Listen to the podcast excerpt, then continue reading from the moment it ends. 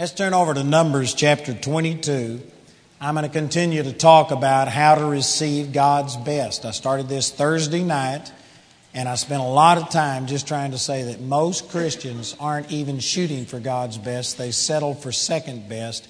I specifically dealt in the area of finances and healing uh, to discuss this. And then on Friday morning, I talked about two different ways that God has of meeting our needs, whether it's physically, emotionally, financially, um, healing wise, or whatever. And that's a miracle and a blessing. Most Christians gravitate towards miracles, but I showed three contrasts between blessings and miracles.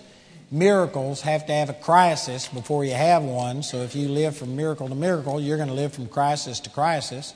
Miracles are also temporary, and miracles are not as abundant as a blessing. If you've missed any of this, you really need to get that teaching because this is something that most people aren't aware of, and they just think, well, I'm just believing God. Doesn't matter how it comes. It does, because if you operate in a miracle, that is a superseding or a suspension of natural laws. God is not prone to do that because He created natural and spiritual laws, and He wants you to operate within them. But because of his love for us, he can meet your needs supernaturally and suspend natural or physical spiritual laws, but he's not prone to do it. You are you can't count on miracles the way that you can count on a blessing of God. Amen. And so uh, it's important that you get this mindset. But if you start operating in the blessings, you're going to have to cooperate with natural laws. For instance, if you plant a crop uh, you can't just plant it when you want to. There is a time in the natural. God established a seed time and a harvest time. And you have to find out what they are and cooperate with those natural laws. And God can bless your crops and you can get an abundant harvest. I gave a testimony about my mother's pecan crop that went from about 50 pounds to 600 pounds because I spoke over it and blessed it. And so you can see a supernatural blessing, but there's laws that you have to cooperate with. You can't just ignore these natural and spiritual laws. So, in a sense, it takes more effort to get to flowing in the blessing of God than it does in a miracle, but the blessing is more abundant and it's eternal and it is much better. You can control the blessings of God. Then last night, basically, I was sharing that a blessing isn't a thing. It's not your assets. Those are results of a blessing. The blessing, and you need to make sure that you keep focused on this and not the things that the blessing of God produces. And you have to focus on that the blessing is the favor of God spoken over you. That is the blessing of God. God's divine favor spoken over you. And I showed a lot of things about how death and life are in the power of our tongue. And that's not only true of us, but that's especially true of God. He created everything by speaking words of life, and He never violates His word. Psalms chapter 89, verse 34 says, My covenant will I not break nor alter the thing that has gone forth out of my lips. God never changes His word. He upholds all things by the word of His power. Hebrews chapter 1, verse 3. And if God was to ever break His word, the universe would self destruct. So when God says something, it's a contract. And when God blesses you and said that you are healed by His stripes, no plague will come nigh your dwelling, that I will make whatever you set your hand unto to prosper. Man, the life of God is in those words. A blessing is powerful. I also showed in Genesis chapter 27 how Jacob and Esau fought with each other to try and obtain their father's blessing because it was the blessing of God that made Abraham rich. Matter of fact, when Abraham died, kings came out. Abimelech, the king of Gerar, came out and told Isaac, says, You are now the blessed of the Lord. We want to make a covenant with you, a contract with you that you won't do us any damage. Pagan kings, people that didn't believe in the God of Israel saw the blessing of God upon Abraham and they knew that it had passed on to Isaac and they came out and said, You are the blessed of the Lord. You know, the scripture, one of the promises in Deuteronomy 28 all men of the earth shall see that you are blessed. We are supposed to be so blessed that, man, people look at us and think, how come things work the way they do for you? You know, this isn't the experience of most Christians, and it's because in our Western culture we don't think of blessings. Blessings, words aren't important. We violate what we say all of the time, and because of it, we don't have faith in our words. We don't have faith in God's word because that's not the way we think. But the way we think is wrong. God never alters His words. And if we could understand the power of a blessing and begin to start speaking it over ourselves and quit cursing ourselves, but instead speak the blessing, I guarantee you your life would turn around. Instead of speaking what your bank uh, deposit says, what the banker says, instead of speaking what the doctor said, instead of speaking what your body feels, instead of speaking what you think, you ought to go to speaking the Word of God. And death and life are in the power of the tongue, and you could literally turn your situation around by speaking words. You know, I heard Keith Moore give this testimony about a man in his church who wanted to quit smoking, and he had tried everything, and he couldn't do it.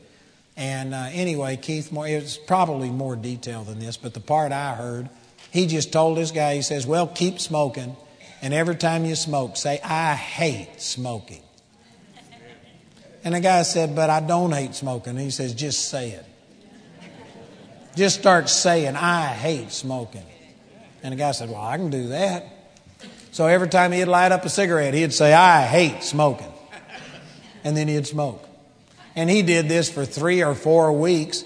And one day he took out a cigarette and just out of habit, he says, before he lit it, he says, I hate smoking. And he looked at that cigarette and he says, You know, I really do hate smoking. and he put the cigarette down and he never smoked another time. You know what? There's death and life in the power of your tongue. Some of you need to go to saying, I hate that dessert. you know, Pastor Bobby Ray right here. Stand up, Pastor Bobby. He's a pastor in Dallas, North Carolina. How much weight have you lost? A little over 100 pounds. A little over 100 pounds. And you know how he did it? He started using his tongue, and instead of saying, I love all of these sweets and I love all this stuff, he started saying, I hate this and I love vegetables.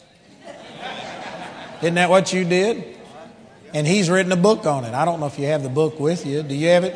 It's out there with the ambassadors to the nations.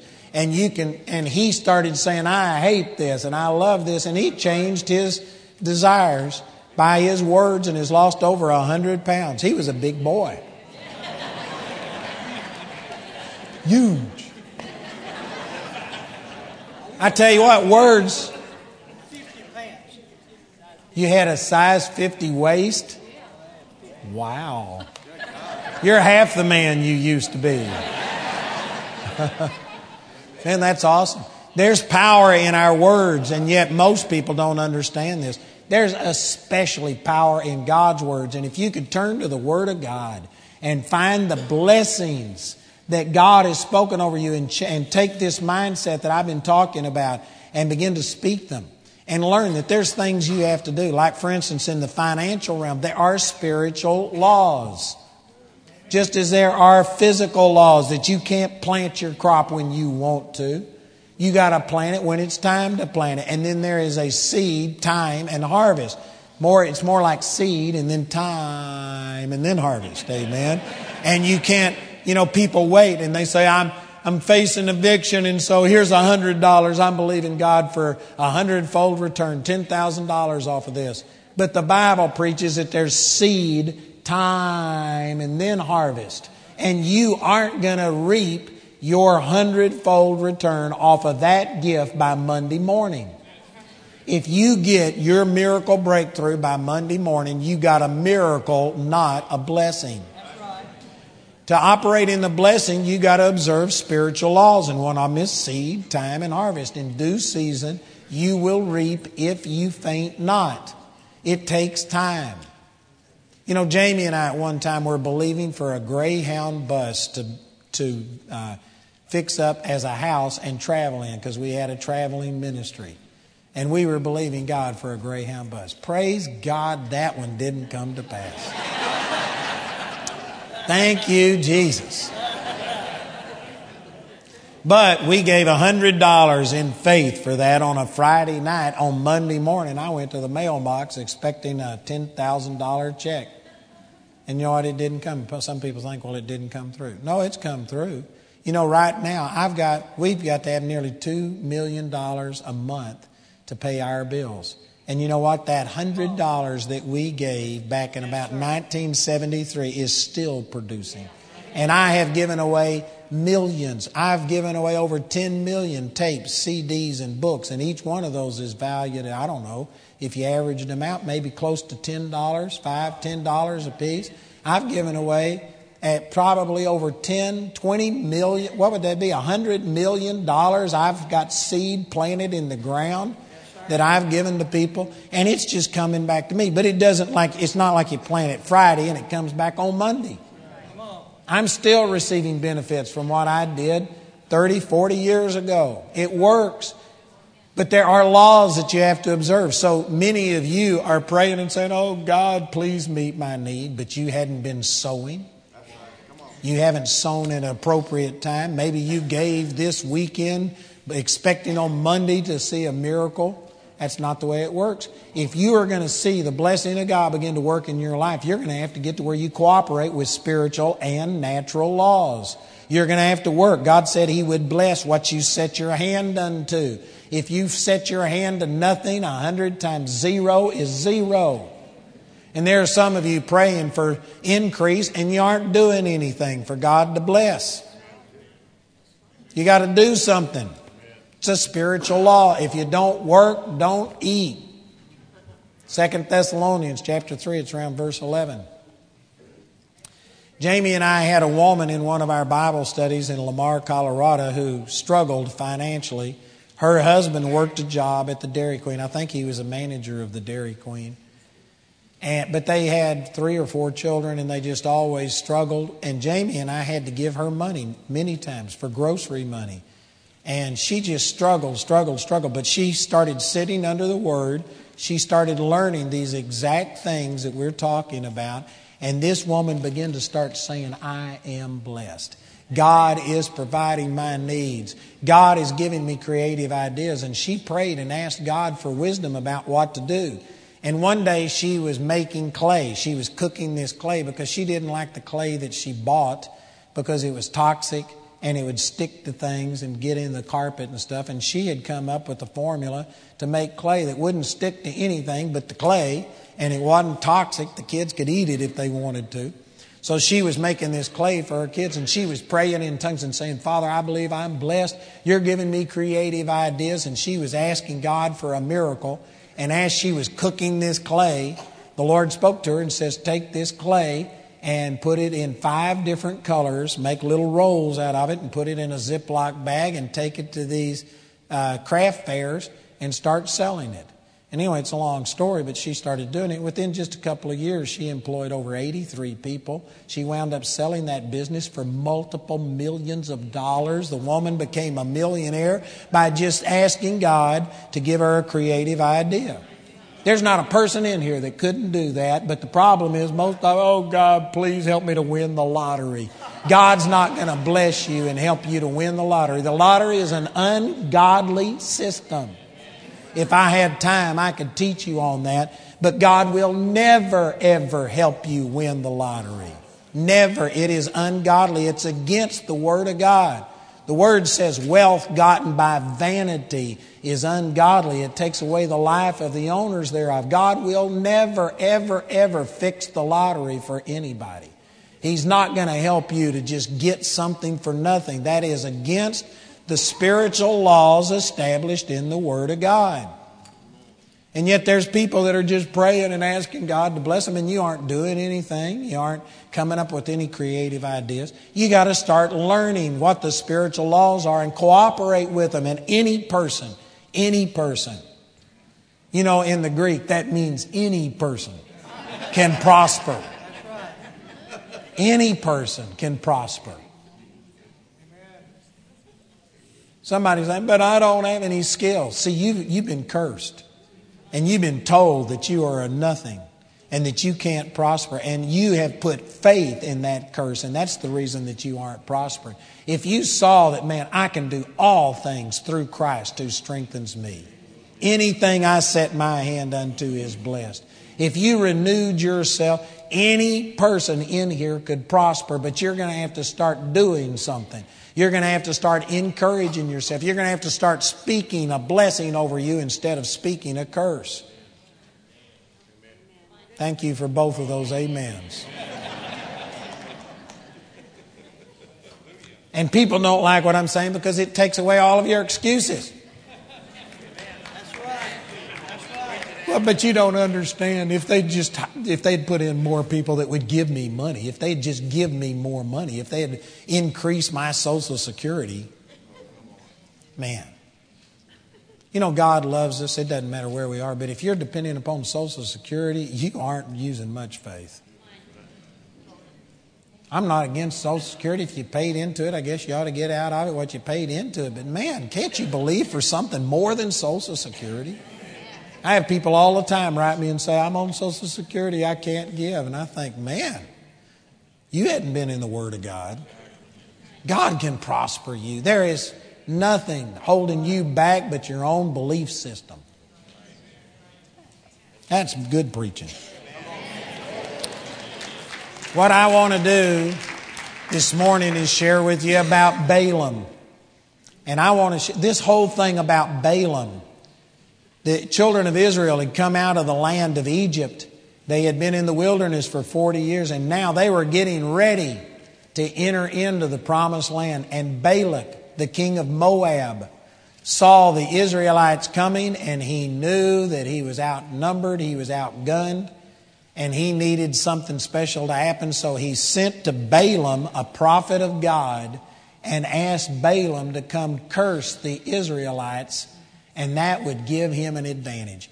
You know, before we even get into this story, just think about this. Most of us, if you had somebody coming out against you, how many of you would go and call somebody up and say, Would you please bless me and curse these people so that I could win over them? See, again, we don't think that way. Most of us just don't put much stock in words. It wouldn't matter if somebody blessed you and cursed the other person. You know, you just don't believe that those kind of things have any power. That shows how far we are removed from the Bible and the correct attitude. You know, words are powerful. Death and life are in the power of the tongue. And back at this time, this man realized that if I could get this man of God to speak a curse over the Israelites, that that would turn the tide and he could defeat them in battle. Words are powerful. If that's not the opinion that you have, then your opinion's wrong. Amen. We need to change. We need to start recognizing words are powerful. When people curse you, that's powerful. When people bless you, it's powerful. You know, I don't know the, uh, uh, what do you call it, the entomology or the background of the word when people sneeze or something and you say, bless you. I don't really know how that got started, but it makes sense to me that somebody somewhere understood the power of a blessing. And when you sneeze or do something like that, people say, bless you to counteract that so that you aren't getting a cold. Somewhere somebody understood these things. That's a good deal. Say, bless you. Amen. I receive that. I am blessed. But Balak wanted to hire Balaam to come curse the children of Israel. And of course, this is the story where God opened up Balaam's donkey's mouth and the donkey started talking to Balaam. Most people have heard this story, but they don't understand the significance of it. But it all started because Balaam was a man that whatever he said came to pass. He had a reputation of it. Wouldn't it be awesome if people came to you and said, Man, I know that if you say something, it's going to come to pass. Would you please speak that this business deal is going to work? Would you bless our business deal? You know, that's not abnormal. That's the way it should be. It ought to be that the place where you work, they know that what you say comes to pass. And if you say it, it's going to happen. Wouldn't that be great if every Christian if the hundreds of people that are in this meeting just understood this one little point and you got hold of it and began to operate in this so that every time your business wanted to do something, they said, Would you please pray and bless this decision? Would you bless this business? And what we have is a million times stronger than what Balaam had. The only difference is Balaam believed his words would come to pass. We don't believe this. We aren't using what we've got. Brothers and sisters, we need to change. We need to get to where we believe that our words are going to work. When you say something to somebody, when you say you are healed in Jesus' name, it ought to count. Amen? Boy, that's powerful. Balaam was a man that had this reputation, and so here is the story in the 22nd chapter.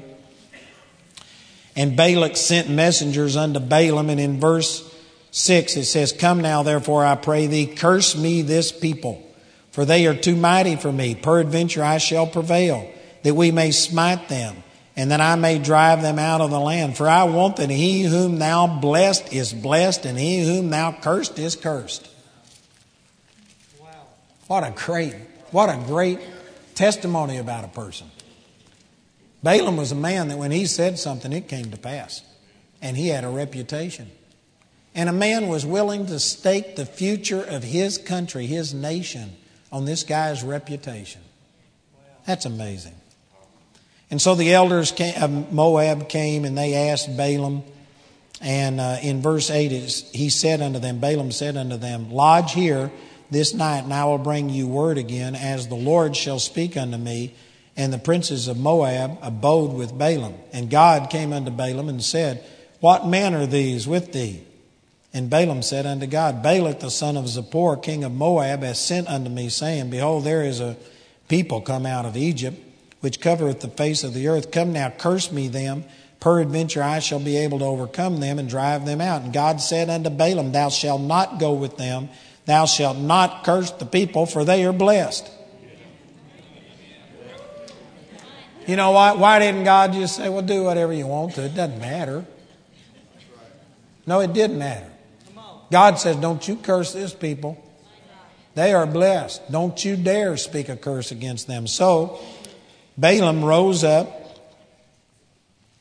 Uh, let's see, where am, am, I? In verse 13. And Balaam rose up in the morning and said unto the princes of Balak, Get you unto your land, for the Lord refuseth to give me leave to go with you. And the princes of Moab rose up and they went unto Balak and, and, and said, Balaam refuseth to come with us. Did you know Balaam didn't do anything wrong here? This was very godly. Balaam was in communion with God. He talked to God, and God talked to him. Balaam was a godly man.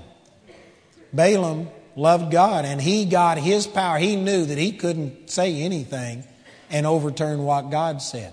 He could only bless if it was what God had already said. All he was doing was voice activating the blessing that God already had. And he just found out what God's will was and began to speak it. That's all he was doing. Amen. Bless people is you can't bless somebody who God hadn't blessed.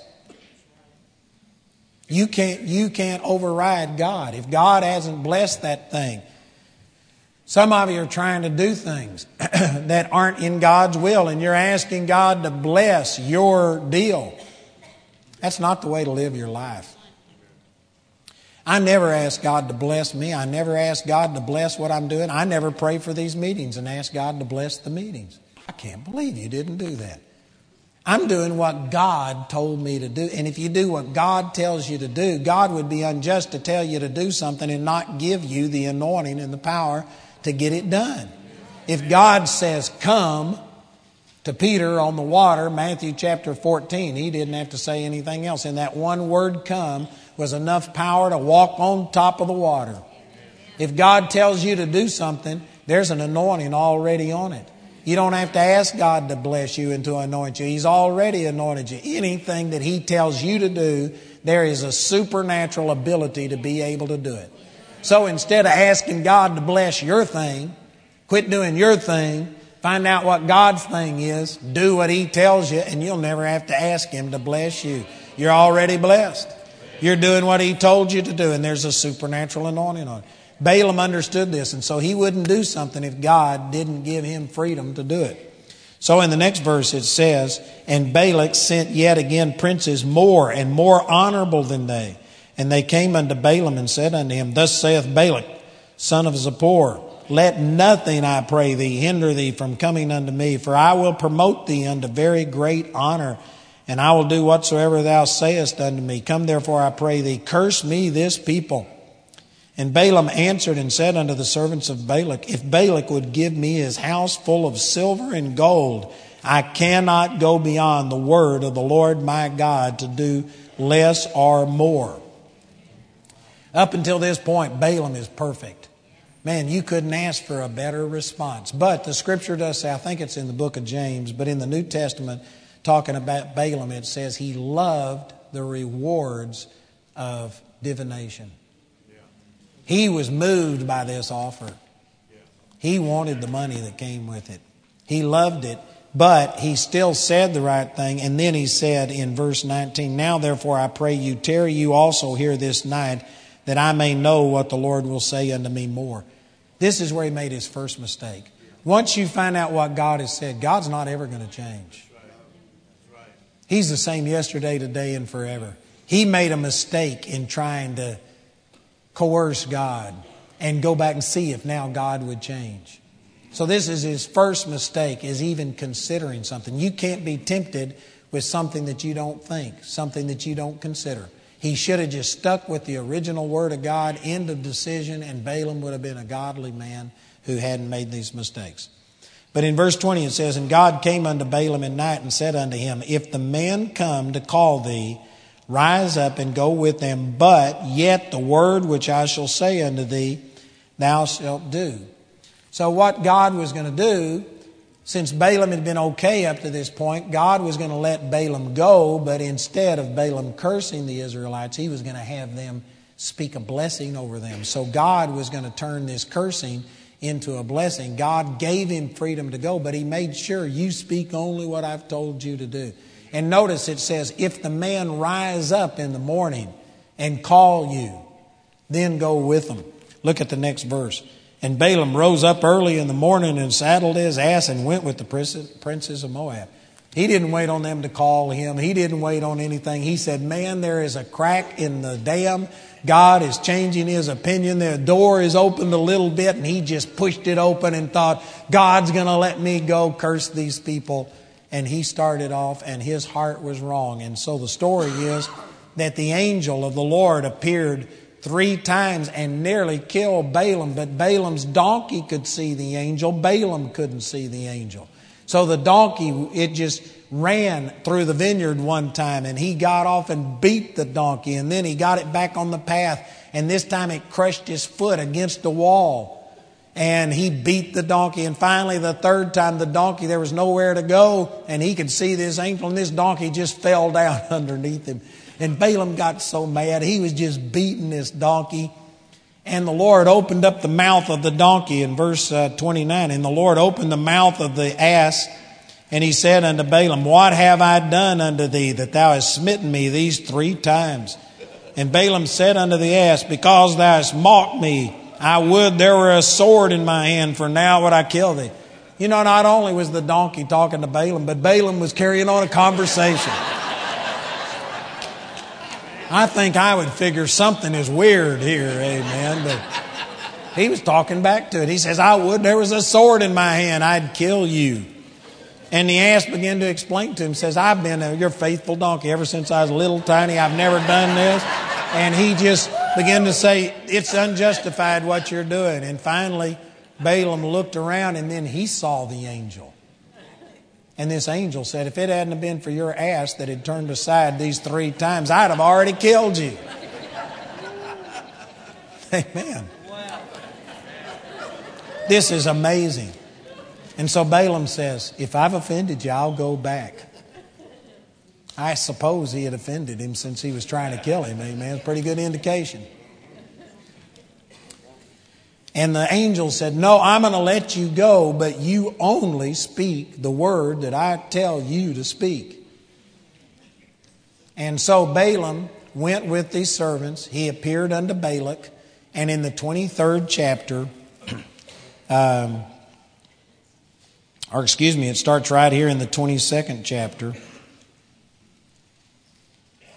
No, it starts in the 23rd chapter.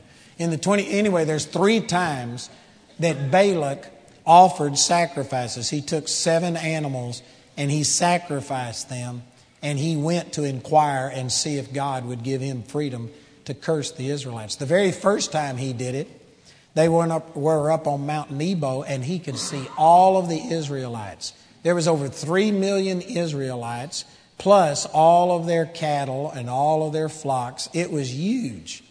And Balak offered these sacrifices. He went and he asked God if he could curse the Israelites. And anyway, he came back, and instead of cursing them, he blessed them because that's what God inspired him to do. And he blessed the Israelites. And Balak got so mad he clapped his hands together, smote his hands, and he says, I hired you to curse the Israelites, and instead you came and blessed them. And he finally said, Well, it's because you can see the whole nation of Israel at one time. You've just been overwhelmed with their numbers. He says, Come to a different place. And he could only see just a small portion of them. The mountains were hiding the view. And so he, he offered seven more sacrifices, and he went and uh, inquired of the Lord. And when he came back, he gave a powerful prophecy. I'm going to read part of that. And. Um, blessed the Israelites again. And Balak got so angry, he says, All right, I'm going to give you one last chance. And he went to another place and he offered seven more animals. And this time, Balak, Balaam finally figured out God wasn't going to change. He didn't even go and ask God if he could say something different. He just came back. And in the 24th chapter, he began to prophesy over Israel that there was none among the nations like them and that the king was in them. And he prophesied about Shiloh, talking about the Messiah. He prophesied the coming of the Messiah and that all nations were going to be blessed through the nation of Israel. You know what? All of these things were great. There was nothing wrong up to this point. Before I get to my next point, let me just read a portion of this to you in the 23rd chapter of the book of Numbers. Balaam came back from inquiring of the Lord in verse 17, Numbers 23 17, and when he came to him, this is when Balaam came back to Balak, he stood by his burnt offering, and the princes of Moab with him. And Balak said unto him, What hath the Lord spoken? And he took up this parable and said, Rise up, Balak, and hear, and hear, hearken unto me, thou son of Zippor. God is not a man that he should lie, neither the Son of Man that he should repent. Hath he said, and shall he not do it? Or hath he spoken, and shall he not bring it to pass? Man, that's awesome. God had blessed the Israelites. And God isn't a man that he should lie. The point I want you to get out of this is that once God speaks a blessing over you, God will never repent. He will never change it. And some people think, well, I know that God's blessed me, but I haven't cooperated and I don't deserve it. Look at this down here in the next verse. It says in verse uh, 20, 20, Behold, I have received commandment to bless, and he hath blessed, and I cannot reverse it. The man who had the greatest reputation for his words coming to pass could not overcome the blessing that God had spoken. And in verse 21, he hath not beheld iniquity in Jacob, neither hath he seen perverseness in Israel. The Lord his God is with him, and the shout of a king is among him. And uh, anyway, verse 23 says, Surely there is no enchantment against Jacob, neither is there any divination against Israel. According to his time, to this time it shall be said of Jacob and of Israel, what God hath wrought. Boy, these are awesome words. But notice down there, he said, that God hath not beheld iniquity in Jacob, neither hath he seen perverseness in Israel. Now this isn't was this wasn't because iniquity and perverseness didn't exist. They did. In the 32nd chapter of Exodus, God was talking to Moses, and God got so mad at them over offering this uh, sacrifice, making this God, calf of gold and making sacrifices to it, that God wanted to wipe out all of the Israelites and start over with uh, uh, Moses and make a brand new nation. God knew that they were sinners. God got mad at them. That's the reason they were wandering in the wilderness for 40 years. Israelites sinned. But when it came to the blessings of God, here's the thing you've got to get the blessing of God is not dependent upon your holiness, whether or not you are worthy of it. Abraham was blessed by God, and Abraham wasn't the greatest man around. Abraham lied about his wife twice and was willing to let other men take. Matter of fact, she went into the harem of other uh, kings because Abraham was chicken and wouldn't stand up for his wife and afraid somebody would kill him to get to his wife. She was so beautiful. The first time that happened, she was in her 70s. The second time, he was afraid somebody was going to take her because she was so beautiful. She was in her 90s. Boy, that woman was blessed. but Abraham, you know what? Even though he didn't do things right and he wasn't the holiest man, he believed God and he believed the promise that he was blessed. And because of it, God didn't rebuke him for what he did. He rebuked the kings. And he told that king, You are but a dead man for that man's wife. And the king said, I didn't know he was that she was that man's wife. He said she was my sister. And God said, I know you, you weren't guilty. That's the reason I've warned you. But if you don't turn her back over to her husband, I'm going to kill you and everybody in your house. You know why? Because God had said in Genesis chapter 12, I will bless him that blesses you and curse him that curses you.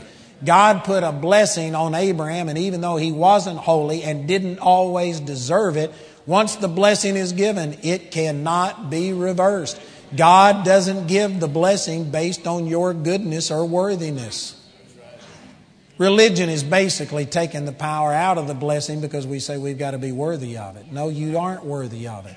It's not because you're worthy, it's because God is holy and God said this. And once God has spoken a blessing over you, you are blessed regardless of how good or bad you are. It's just a matter of will you believe it? The only thing that can stop the blessing of God is your unbelief, not your sin, not your unworthiness. Man, that is one powerful truth. And so Balaam was rebuked by the donkey, but you know what? This isn't the sin that the Bible speaks about Balaam committing. Up until this time, Balaam hadn't really messed up. Most people don't understand this. But look over in Revelation chapter 2. Keep your finger here because we're coming back. But look in Revelation chapter 2. The Lord is warning the angel or the pastor of the church here. And here's what he said in Revelation chapter 2 in verse 14. He says, But I have a few things against thee because thou hast there them that hold the doctrine of Balaam, who taught Balak to cast a stumbling block before the children of Israel, to eat things sacrificed unto idols, and to commit fornication.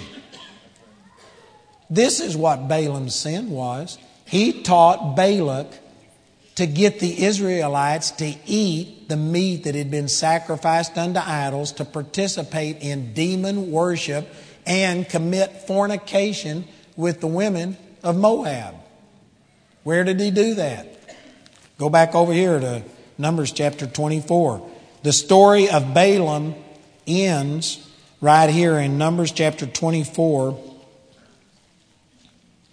And in verse uh, 25, it says, And Balaam rose up and went and returned to his place, and Balak also went his way. In other words, Balak and Balaam parted company because Balaam just blessed the Israelites instead of cursed them. But then look in chapter 25, the next verse.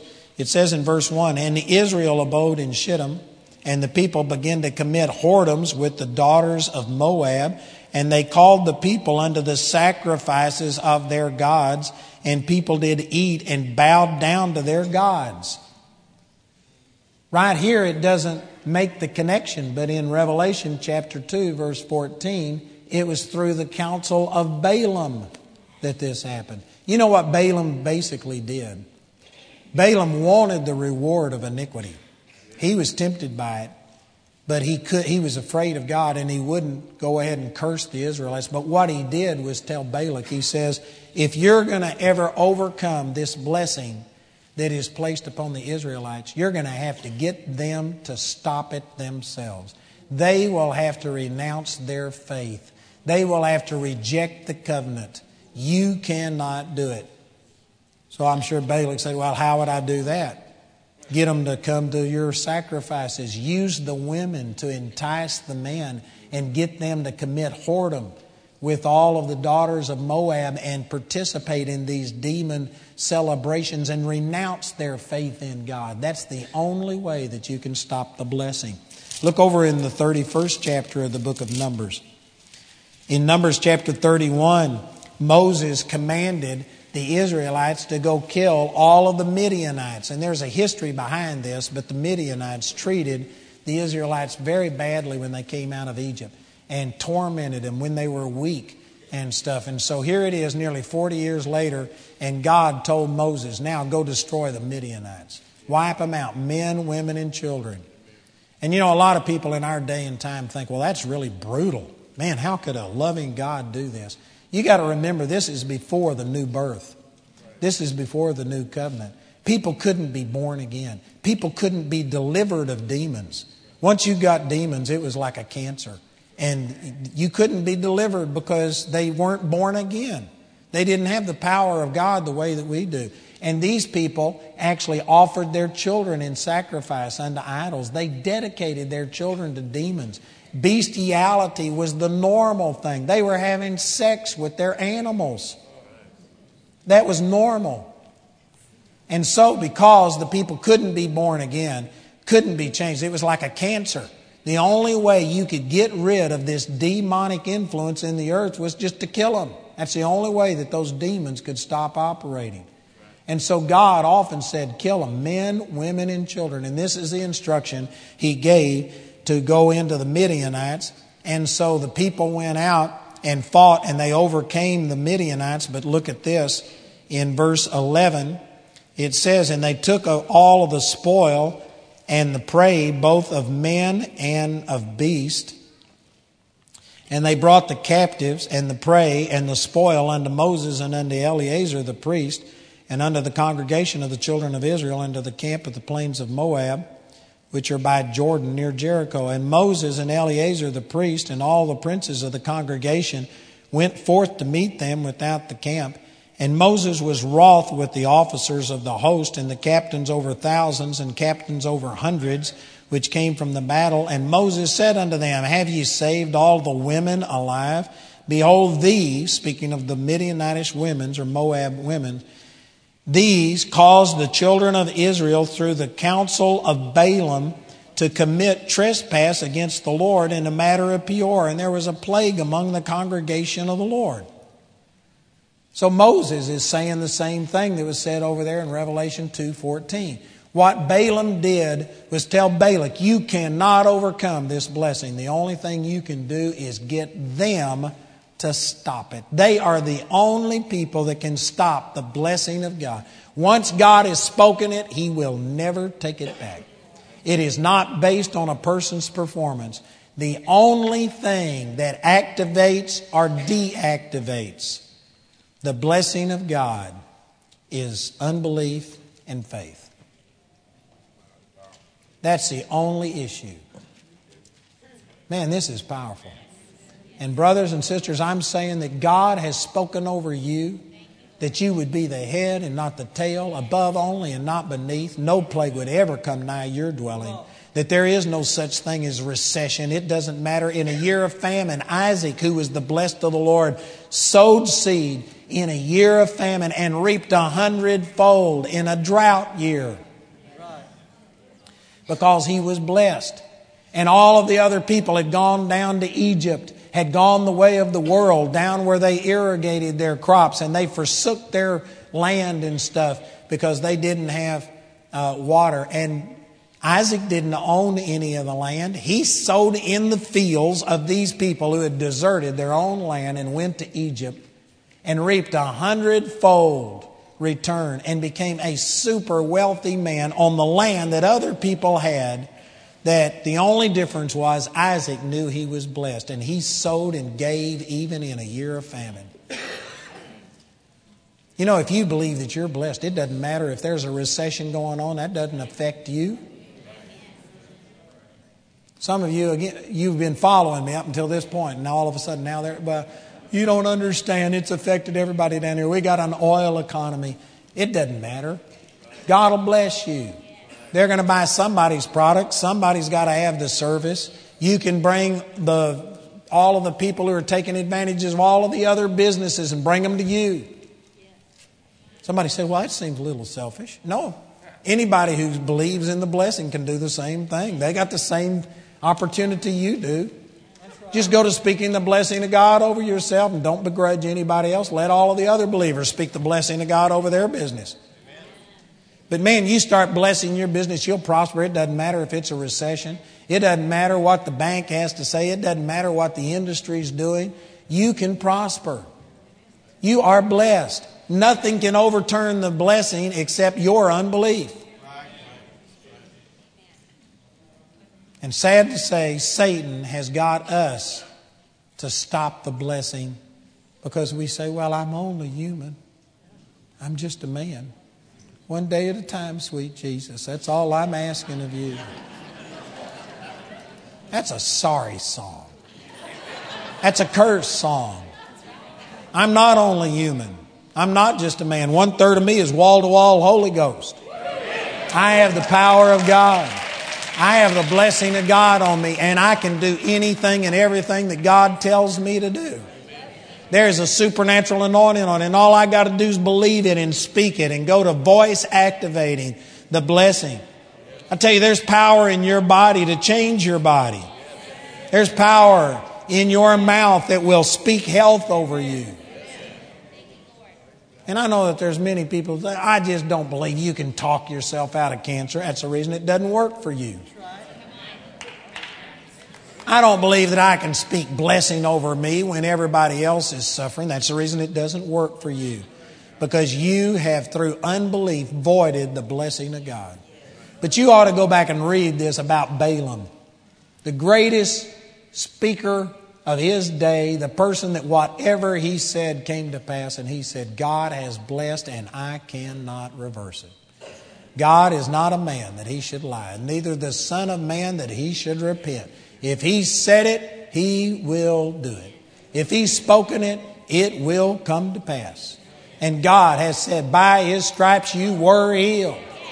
And there's power in that blessing to overcome any sickness, any disease, any problem that you could possibly have. The only thing that's keeping it from working is our unbelief. We've got to start believing in the power of a blessing. We got to go to speaking the Word of God over ourselves and saying what God's Word says. And many people think, well, I'd be a hypocrite if I said that I'm healed when the truth is I don't feel healed. It just depends who you consider to be the real you. Do you consider this physical body and emotional part to be the real you, or do you see yourself in Christ Jesus? You're a new creature and old things have passed away, all things have become new. If you don't understand what I'm saying right here, you ought to get my teaching on spirit, soul, and body and find out that when you got born again, you became a totally brand new person in the spirit. You are a new person. And if you're saying, but I'd be a hypocrite to say I'm healed when my body feels sick, that shows that your identity is not in Christ. You are seeing yourself in the natural, in the carnal realm. You don't see yourself in Christ, and that's the problem. But in Christ, you are healed. In Christ, you have the same power that raised Christ from the dead. In Christ, you have the ability to tell a person, go catch the first fish and take the, the money out of their mouth and pay our taxes with that. Jesus did that. Everything that Jesus can do, you can do. You have this power and you have this ability right here in your mouth. But it's got to be mixed with faith. You know, there was, many of you don't have this perspective, but 20 something years, 20, 30 years ago in the body of Christ, there was a lot of teaching on exactly what I'm talking about the confession, the power of words. But people got offended because they would come out and say things like, if you say, this tickles me to death, you're going to fall over dead because you just released death out of your mouth. And you know what? That was extreme because the Bible says in Romans chapter 10, with the heart man believes, and with the mouth confession is made unto salvation. You not only have to confess it with your mouth, you have to believe it with your heart. The only thing that keeps the stupid words we say from just coming to pass like that is that we don't mean them. Right. And if you don't mean it, it voids it. And so, because of this, there were people that, you know, somebody would say something like, Oh man, it just tickles me to death that you're here. And people would say, Oh, in the name of Jesus, don't say that you're going to fall over dead. And people overreacted. And because of this, people began to talk about extremes. And they basically backed off of this truth because it was presented out of balance and it was extreme. But I'm telling you that there is a core truth here that there is power in your words and if you will believe the words that you speak, you have the ability to raise the dead with the words that you speak. You know, when our son died and we were told that he was dead, we immediately spoke and said, In the name of Jesus, we believe he's coming back to life. But it took us an hour and 15 minutes to get up and get into Colorado Springs. This is back before we had cell phones. We couldn't. Um, get an update, didn't know what was going on. And we began to have doubts and fears like anybody would if your son had been dead for four hours. But you know, praise God, we had enough wisdom to know. You know, the scripture says in Matthew chapter 6, those verses that I was talking about, where it talks about don't take any thought for where your life, what you're going to eat, where you're going to sleep, what you're clothed with. It says, take no thought saying, what shall we eat, what we and I have taken just the first part of that verse where it says, Take no thought saying. This is how thoughts become strongholds in your life, is when you begin to speak them. Kenneth Hagin used to say, You can't keep a bird from flying over your head, but you can keep it from nesting in your hair and making a nest. You can't necessarily keep a negative thought from coming. If somebody tells you that your son is dead, you may have some thoughts of grief and sorrow and why did this happen, but you don't have to say them and give them power by your words. So praise God, Jamie and I knew these truths, and we refused to speak any of the fear, any of the grief, any of the hurt that we felt. And we never spoke it. Matter of fact, I began to start having so many thoughts and emotions come that I knew I had to use my words to overcome those things. Amen. And so I started speaking out loud God, you did not kill my son. You are not responsible for this. I am not upset at you. You're a good God. Thank you for the great things that you've done. I just began to start praising God out loud and worshiping God. You know, if you talk loud enough, your brain has to listen to what you're saying. You can literally control your thoughts. And I just started praising God. And as soon as I started praising God, I remembered prophecies that were given in Ireland and in California by people that didn't even know that I had children. And they said, You've got two boys, told me everything, and said the elder, I mean, the younger is going to turn to the Lord and serve the Lord first, and prophesied things that there was no way they could have known. I knew it was God. And as I started praising God, I had these prophecies come back to my remembrance. The Bible says, You war a good warfare by the prophecies which are gone before. And I said, Man, if those things were from God, which I knew they were, I said, They haven't come to pass yet. This boy's got to live. Now, I'd already spoken my faith and I was believing God. But when I saw that, it's just like a gift of faith rose up on the inside of me. And I knew that I knew that I knew that I knew that Peter was going to live. And I, I told Jamie, I said, this is going to be the greatest miracle we've ever seen. And you know what? When we got in, my oldest son, Joshua, came running out and he said, Dad, I don't know what happened, but five or ten minutes after I called you, Peter just sat up and started talking. Been dead for nearly five hours.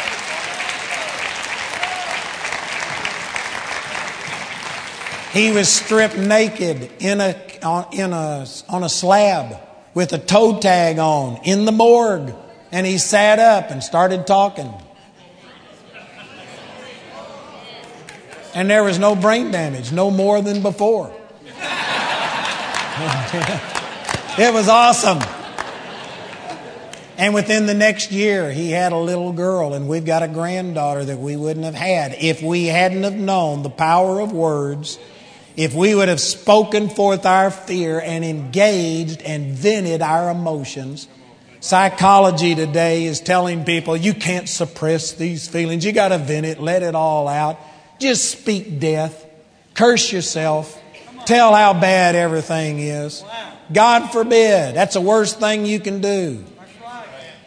I'm not telling you to just let them seethe below the surface, but get rid of them. Some things you need to kill and bury. And start speaking faith. Don't vent, don't speak your doubt and unbelief. Speak your faith. Amen. I know some, well, I've never heard it this way, obviously. But I'm telling you, we have been blessed. Satan cannot reverse it. The greatest soothsayer of the day cannot overcome what God has spoken about you. It's not based on your performance. Even if you haven't done everything right, if you believe not yet, he abides faithful. He cannot deny himself. 1 Timothy chapter 2. God is not going to reject you. The only thing that will stop the blessing of God in your life is you, your unbelief. And in a way, some people think, well, this is condemning me. Boy, it blesses me. It blesses me to find out I'm the problem because if I'm the problem, I can change me. If you're my problem, I can't change you. And this is what so many people are trying to do. Would you please pray that God will change this, that nobody will say anything bad about me, that this person will bless me, this person will give me a promotion. Pray that they will do this. I tell you, you're spitting in the wind trying to change people. The only person you have 100% authority over is yourself. Your authority ends at the end of your nose. It is a tremendous blessing to find out you mean it's my fault that I'm not walking in the blessing of God? Hallelujah, because I can change me. Thank you, Jesus. That's great news. It's like when you rub a cat the wrong way. You know, you go against the grain and all of their hair stands up. You know how to solve that problem? You just turn the cat around and keep rubbing. And it'll all go to laying down. If what I said rubs you the wrong way, repent. Turn around, and this will go to feeling good. Amen.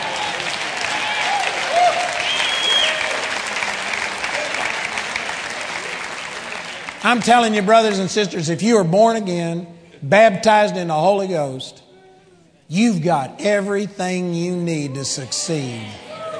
But you've got to find out what your rights and privileges are. You've got to believe that God cannot lie. And He has spoken these things and He will not repent. He will not behold iniquity in you. He won't keep the blessing from coming. And you've got to stir yourself up and start speaking the word. And you got to get to where you don't say things that you don't mean. Don't tell people you're going to do this and not do it. The Bible says that a godly man will swear to his own hurt and change not. Even if you've said things that aren't the smartest thing to say, keep your word. Honor your word.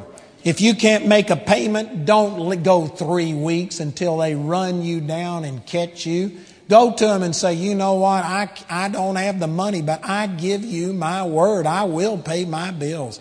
I'm doing everything I can. I actually told a person one time that my wife's blood's worth $120 an ounce. I'll, I'll pay you if I have to draw it in blood. It's true. She's got, she's got negative blood. Her blood's more expensive than mine. But man, I just, I guarantee you, I'm going to keep my word. If I tell somebody I'm going to do something, I will do it. And when you start living your life that way, you know what? Your heart goes to believing that, you know what? They believe it. And then when you say, in the name of Jesus, body, you're healed, your, your body will go, I bet, I bet he believes this. And it'll start recovering and it'll start getting well. But if you don't keep your word, you'll say, Body, in the name of Jesus, you're healed. Pain, leave me. And your body will say, Who are you to tell me anything? I tell you when to eat, what to eat, how often to eat. It's been 20 years since you told me to do anything. And your body will just do what it wants to do. But you got to get to where you discipline yourself. You do what you say. You believe in the power of words. You take the promises, you find them, and you start speaking these blessings over you. Ephesians 1 3, I am blessed with all spiritual blessings in heavenly places in Christ Jesus. I'm not going to be blessed, I am blessed. I am blessed. I am blessed. I am blessed. You go to speaking over yourself and you say it until you believe it. I guarantee you, brothers and sisters, if you can believe this, all things are possible to him that believes. This is powerful stuff. You're the only one that can stop the power of God. And that's the reason Satan is fighting you so hard with so much unbelief. We live in a culture of unbelief. American culture, American religious culture is a culture of unbelief. It is against the promises of God. There's good churches. I'm not against church. There are good churches. You need to be in a good church. But there are more bad churches than there are good churches. You need to be a little discriminating. You need to find somebody that's preaching the Word of God and quit giving your money to these people that are propagating mainstream religion. And start giving your money to people that are preaching the gospel and doing something and changing lives. Amen. Amen. That's awesome. I tell you what, I believe people's faith has risen in here today. I believe somebody are ready to believe God. Thank you, Jesus. Father, we love you and we receive the Word of God. Father, I believe that the Holy Spirit is here to quicken and bear witness to these things and encourage people to believe and to speak the Word of God. Father, thank you that you have set it up. You have blessed us with all spiritual blessings, and thank you that nobody, the devil himself, can stop the blessing of God in our life. The only thing that has stopped it and kept us from experiencing your best is our own mouth, our own unbelief. And Father, we repent of it. And Father, we want to speak your word. We want a revelation of the Word of God, Father, that we would know what is rightfully ours and that we would begin to speak these truths over us. Thank you, Jesus. Thank you, Jesus. Father, we just believe that your Holy Spirit is present in this room today to open up our understanding, to start using our tongue, to release your power. Thank you, Father. Thank you, Jesus. You know what I want to do right now? I want to ask everybody to stand, and I'm just going to start praying and speaking for some of the blessings of God over us. And I want you to use your mouth as I lead us in prayer. And I want you to start using your words to counter the negative things, the doubt and the unbelief. And you start blessing yourself instead of cursing yourself. And I believe that this is going to release the power of God in you. Amen. We're all putting ourselves in agreement. Father, right now, we just bless and curse not. We speak that we are the head and not the tail. We are above and not beneath. We are never under the circumstances again in the name of Jesus. No plague will ever come nigh our dwelling we walk in supernatural divine health. Any germ, any sickness that touches our body has to die in the name of Jesus. Thank you that we have new blood flowing in our veins and we are not under the curse of our family and previous sickness and genetic diseases. Thank you that we are healthy. We are blessed. And not only us, but our children don't have any curses passing on to them. We cancel all curses. We speak the blessing of God over us. Thank you, Father, that we are plenteous in goods, that you bless our basket and our store. You not only bless our wallet, but you bless our savings account. Thank you that we begin to accumulate wealth so that we can establish your covenant here in this earth. Thank you that everything we have set our hand unto is blessed. It's prospering. We are meditating in the Word day and night, and we will make our way prosperous and we will have good success. Thank you that you supply our need according to your riches in glory by Christ Jesus. It's not based on the U.S. economy. It's not based on the local Houston economy or any industry. Thank you that our needs come straight from the throne of God and that we are blessed. That, Father, we have an abundance so that we can abound unto every good work. We don't just say it, we believe it to the point that we will literally take our money and give like we believe the Word of God is true. Give to a degree that if you don't come through, that we couldn't make it because we trust you, Father. We believe we are blessed. We bless you. We give. We honor you. We speak that we can do all things through Christ who strengthens us that we have all wisdom, all prudence. We are able to abound unto every good work. We know exactly what to do. Thank you, Father, that we are blessed, blessed, blessed, blessed, blessed. We just speak that we are blessed and that we're leaving here and we are blessed to be a blessing. We are going to bless other people in the name of Jesus. Praise God. Let's praise God like you really believe you are blessed. Thank you, Jesus. Hallelujah. Thank you, Jesus. Awesome, awesome, awesome. Thank you, Jesus. Man, if you can keep yourself right where you are right now, you can see miracles happen. Praise God. Isn't that awesome? Praise the